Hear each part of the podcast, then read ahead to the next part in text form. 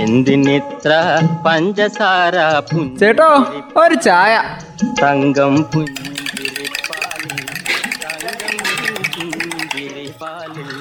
തങ്കം പുഞ്ചിരിപ്പാലിൽ തങ്കം പുഞ്ചിരിപ്പാലിൽ.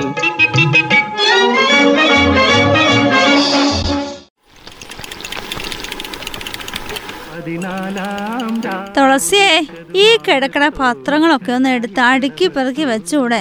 ഒരാഴ്ച ആയല്ലോ ഇതിങ്ങനെ കിടക്കാൻ തുടങ്ങിയിട്ട്. അല്ല ഇനിയിപ്പോ ഇതും കൂടെ ഞാൻ ചെയ്യണോ? എനിക്ക് സമയം കിട്ടാത്തോണ്ടല്ല അമ്മ ഞാൻ എടുത്തു വെക്കാത്തത്. ഓ ഞാൻ എടുത്തു വെച്ചോളാം. അല്ല രാവിലെ തന്നെ തുടങ്ങിയോ അമ്മയും മോളും കൂടെ? ഇതെന്തു പറ്റി? അറിഞ്ഞിട്ടും വലിയ കാര്യമൊന്നുമില്ല എന്റെ കുഞ്ഞൂട്ടൻ ചേട്ടാ. അതുകൊണ്ട് ദേ ഈ ചായ ഇതങ്ങ് കുടിച്ചേച്ച് ഇന്നത്തെ പത്രത്തിലെ വിശേഷങ്ങൾ എന്നതാന്ന് നോക്ക്. അല്ല പിന്നെ. ഇതെങ്ങോട്ടാ കുഞ്ഞൂട്ടാ? നല്ല മുണ്ടും ഷർട്ടൊക്കെ ഇട്ടിട്ട് എന്താ പരിപാടിക്ക് പോകാൻ തോന്നല്ലോ അതേ ഒരു യാത്രയുണ്ടായിരുന്നു. പക്ഷേ പോവേണ്ടി വന്നില്ല. അവരങ്ങ് പോയി. ആര് പോയെന്ന്? എന്നതാ കുഞ്ഞൂട്ടാ? അതമ്മേ ഒന്നുമില്ല. ഞാനൊന്ന് ടൗണിൽ പോകാൻ ഇറങ്ങിയതാ. പിന്നെ ഇത് കണ്ടോ?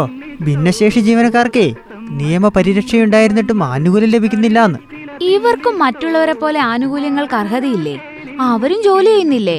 എന്തിനാണാവോ പാവങ്ങളുടെ ആനുകൂല്യങ്ങൾ ഇങ്ങനെ പിടിച്ചു വെക്കുന്നത് ഒരു ജോലി കിട്ടിയാലേ അവർക്ക് ആദ്യം കിട്ടിക്കൊണ്ടിരുന്ന ആനുകൂല്യങ്ങളൊക്കെ എടുത്തു കളയുന്നു കേട്ടല്ലോ. ആ ആദ്യം കിട്ടിക്കൊണ്ടിരുന്ന ആനുകൂല്യങ്ങൾ ഒഴിവാക്കുമെന്നാ പറയണത്. മാത്രമല്ല സർക്കാർ ആനുകൂല്യങ്ങൾ ലഭിക്കാനേ സർക്കാർ തലത്തിലും എന്തെങ്കിലുമൊക്കെ ഇടപെടലുകൾ വേണ്ടേ? അങ്ങനെയാണെങ്കിലല്ലേ എന്തെങ്കിലുമൊക്കെ കിട്ടൂ? ഓരോ കാരണങ്ങൾ കൊണ്ട് ഗ്രേഡും വാർഷിക ഇൻക്രിമെന്റും സ്ഥാനക്കയറ്റവും ലഭിക്കാതെ ഒട്ടേറെ ആളുകളാണ് വർഷങ്ങളായി ഒരേ തസ്തികയിൽ തന്നെ തുടരുന്നതെന്നേ. ഒരു ജോലി ലഭിക്കുന്നത് തന്നെ കളക്ടറുടെ പ്രത്യേക ഉത്തരവ് കൊണ്ടോ എംപ്ലോയ്മെന്റ് എക്സ്ചേഞ്ച് വഴിയൊക്കെയാണ്. അതും അവസാന നിമിഷത്തിൽ. അതുകൊണ്ടേ സർവീസ് കാലാവധി അവർക്ക് കുറച്ചേ ഉള്ളൂ. അതുപോലെ പെൻഷനും കുറവ് തന്നെയാ. ആയിരത്തി അറുന്നൂറ് രൂപ വരെയാ പെൻഷൻ തുക. പെൻഷൻ കിട്ടാനുള്ള സർവീസ് കുറവായതുകൊണ്ടാണ് പോലും കുറഞ്ഞ പെൻഷൻ അവർക്ക് കിട്ടുന്നതേ. ഈ സർക്കാർ ഓഫീസുകളൊക്കെ പൂർണമായിട്ടും ഭിന്നശേഷി സൗഹൃദം ആവാത്തതുകൊണ്ട് മൂന്നാം നിലയിലൊക്കെ പോയി ജോലി ചെയ്യാൻ പറ്റാത്തോണ്ടേ പലരും ജോലിയൊക്കെ വേണ്ടാന്ന് വെക്കുക ഇതിനൊക്കെ മുന്നോട്ട് വന്നേ. ജനങ്ങൾക്ക് വേണ്ടി പ്രത്യേകിച്ച് ഭിന്നശേഷി വിഭാഗത്തിന് വേണ്ടിയിട്ട് എന്തെങ്കിലുമൊക്കെ ഒരുക്കാനേ സർക്കാരിന് കഴിയണം. എന്തൊക്കെ കഷ്ടപ്പാടുകൾ സഹിച്ചാ ഓരോ ആൾക്കാരും ജീവിക്കുന്നത്. ഈ ആനുകൂല്യങ്ങൾ കുറച്ചെങ്കിലും കിട്ടിയാ അത് അവർക്കൊരു ഉപകാരാവില്ലേ? വീട്ടുകാരുടെ കൂടെ നല്ല രീതിയിൽ ജീവിക്കുന്നവരും വീട്ടുകാരുടെ അവഗണനകൾ കൊണ്ട് ആരും തുണയില്ലാതെ ജീവിക്കുന്നവരും അങ്ങനെ എത്ര പേരുണ്ട്? ഇവരെ ഇനിയും കൈവിടാതെ ചേർത്ത് പിടിക്കുകയല്ലേ നമ്മൾ ഇനിയും ചെയ്യേണ്ടത്?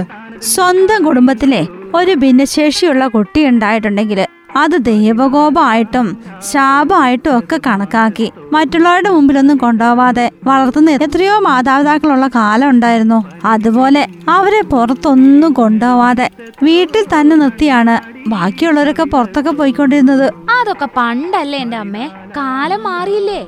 ഇപ്പൊ ഇങ്ങനെയുള്ളവരെ പഠിപ്പിക്കുന്നതിനായിട്ടും താമസിപ്പിക്കുന്നതിനായിട്ടും ഒക്കെ ഒത്തിരി സംഘടനകളൊക്കെ ഉണ്ട്. അവരുടെ കഴിവുകളെ കണ്ടെത്താനും അവ വളർത്തിയെടുക്കാനും ഇങ്ങനെയുള്ള സംഘടനകളൊക്കെ സഹായിക്കുമായിരിക്കും അല്ലേ തുളസി? അതുപോലെ അവരുടെ ആനുകൂല്യങ്ങളും അവകാശങ്ങളും നേടിയെടുക്കാനും ഈ സംഘടനകൾ സഹായിക്കും. ഭിന്നശേഷിക്കാരുടെ ഉന്നമനം ലക്ഷ്യമിട്ടേ. അവരുടെ അവകാശങ്ങളൊക്കെ സംരക്ഷിക്കുന്നതിനായിട്ട് ഒട്ടേറെ നിയമങ്ങളൊക്കെ ഉണ്ടല്ലോ. അതൊക്കെ എല്ലാവർക്കും ഉപകരിക്കുന്ന രീതിയിലേ മുന്നോട്ട് കൊണ്ടുപോകാൻ വേണ്ടിയിട്ട് അധികൃതരൊന്ന് ശ്രദ്ധിച്ചാൽ രക്ഷപ്പെടുന്നതേ നമ്മുടെ കൂടെയുള്ളവരല്ലേ? അത് തന്നെ ചെറിയമ്മേ. ഇന്നത്തെ സമൂഹത്തിൽ ഇവർക്ക് വേണ്ടത് സഹതാപമല്ല ശരിക്കും. തുല്യ അവകാശമാണ്. ഇവരെയും ഉൾപ്പെടുത്തി പ്രവർത്തിക്കുന്ന ഒരു സമൂഹത്തെയാണ് ഇവരും സ്വപ്നം കാണുന്നത്. ഈ ആനുകൂല്യങ്ങളൊക്കെ ആർക്കും കിട്ടാതെ പോകുന്നതിനേക്കാൾ നല്ലത് അത് അർഹതപ്പെട്ടവർക്ക് കിട്ടുന്നതല്ലേ? ശാരീരികമോ മാനസികമോ ആയ വെല്ലുവിളികൾ നേരിടുന്ന വ്യക്തികളെ മാറ്റി നിർത്താതെ സമൂഹത്തിന്റെ ഉന്നതിയിലേക്ക് ഇവരെയും കൈപിടിച്ചുയർത്താൻ ഓരോ വ്യക്തിക്കും അധികാരികൾക്കും മനസ്സുണ്ടാവണം.